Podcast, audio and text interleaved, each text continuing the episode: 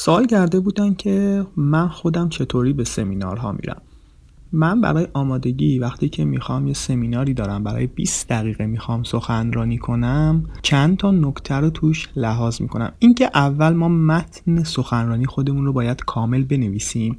وقتی اومدیم وقت متن کامل سخنرانی خودمون رو نوشتیم حالا میایم تسلط خودمون رو روی کلام بهتر می‌کنیم. چطوری؟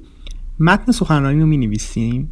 وقتی که نوشتیم چندین و چندین مرتبه می‌خونیم تا تسلط کافی رو روش پیدا کنیم. وقتی تسلط کافی رو روش پیدا کردیم میایم از یادداشت ها استفاده می‌کنیم و ما اصلا مجاز نیستیم از یادداشت به جز یک کلمه خاص و کلیدی در اون استفاده کنیم. مثلا من می‌خوام یه جمله بگم که تو اون جمله حرف کلیدی من میشه مثلا متن سخنرانی. من اگر متن سخنرانی رو کلمه کلیدی که یادم میره و فراموش می‌کنم توی جمله بذارم اون رو داخل یه یادداشت می‌نویسم و موقع سخنرانی با خودم می‌برم.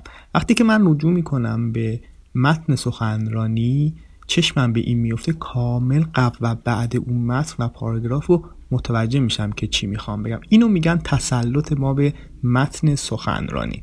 بعضی وقتا میشه که متن سخنرانی رو می نویسیم و بعد میریم می‌خوایم اینو روخونی کنیم. خب این چه اتفاقی میفته؟ وقتی ما روخونی می‌کنیم چند تا اتفاق بد میفته اینکه تماس چشمی ما کامل از بین میره با حضار. وقتی تماس چشمی از بین بره دیگه اون جذابیت ما برای مخاطب نداریم. مخاطبم فکر می‌کنه که کاملا ساختگیه. اصلا فکر نمی‌کنه که ما داریم یک ارائه واقعی رو انجام میدیم. چون ما متن سخنرانی یا سخنرانی که داریم انجام میدیم و باید برای گوش مخاطب بنویسیم تا اینکه برای چشم مخاطب باشه. و به این نکته باید کامل دقت کنیم. پس الان دیگه خیلی باید مراقب متن سخنرانی خودمون باشیم و بدونیم که چطوری از متن سخنرانی خودمون توی جلسات توی سخنرانی ها ازش استفاده کنیم. بعضی وقتا سوال میشه که آقا ما یک جلسه سخنرانی یک جلسه داریم توی مجلس توی نمی‌دونم یک قانون رو می‌خوایم وضع کنیم یه قانون رو می‌خوایم بگیم یه سری تبصره ها هست اونو چی کار باید بکنیم از یاد داشت؟ عزیزان وقتی تو همچین موقعیتی می‌خواین یه سخنرانی داشته باشین کامل باید از متن سخنرانی استفاده کنیم. چون قرار نیست که ما چیزی رو حذف کنیم و حذف کردن اون متن سخنرانی حذف کردن اون جمله به معنای از دست دادن کل اون مطلب و زیر سوال بردن اون متنه چون بعضی وقتا ما یک متن داریم می‌خوایم یه قانونی وضع کنیم های قانونی رو بگیم کامل باید روخونی کنیم. اون اشکال نداره. این کاملا جدا از اون مقوله ای که من دارم بهتون میگم.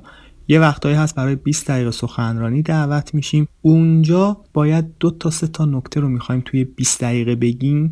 باید متن سخنرانی خودمون رو لحاظ کنیم. چطوری؟ همین گام هایی که بهتون گفتم. اول متن سخنرانی رو کامل می نویسیم بعد تمرین می کنیم من خودم چطوری تمرین می کنم من متن سخنرانی رو میام می نویسم بعد شروع و پایان سخنرانی خودم, خودم رو میام چهل مرتبه تمرین می‌کنم.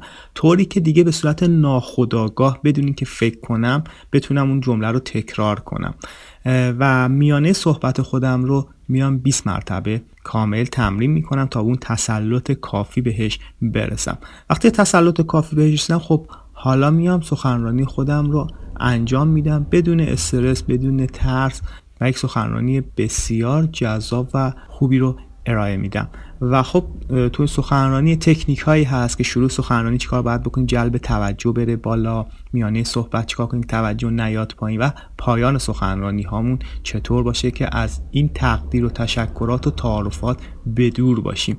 و من توی یک فایل صوتی کامل در مورد این موارد بهتون توضیح میدم. مرسی که با من همراه بودین دوستتون دارم. امیدوارم همیشه بهترین خودتون باشید.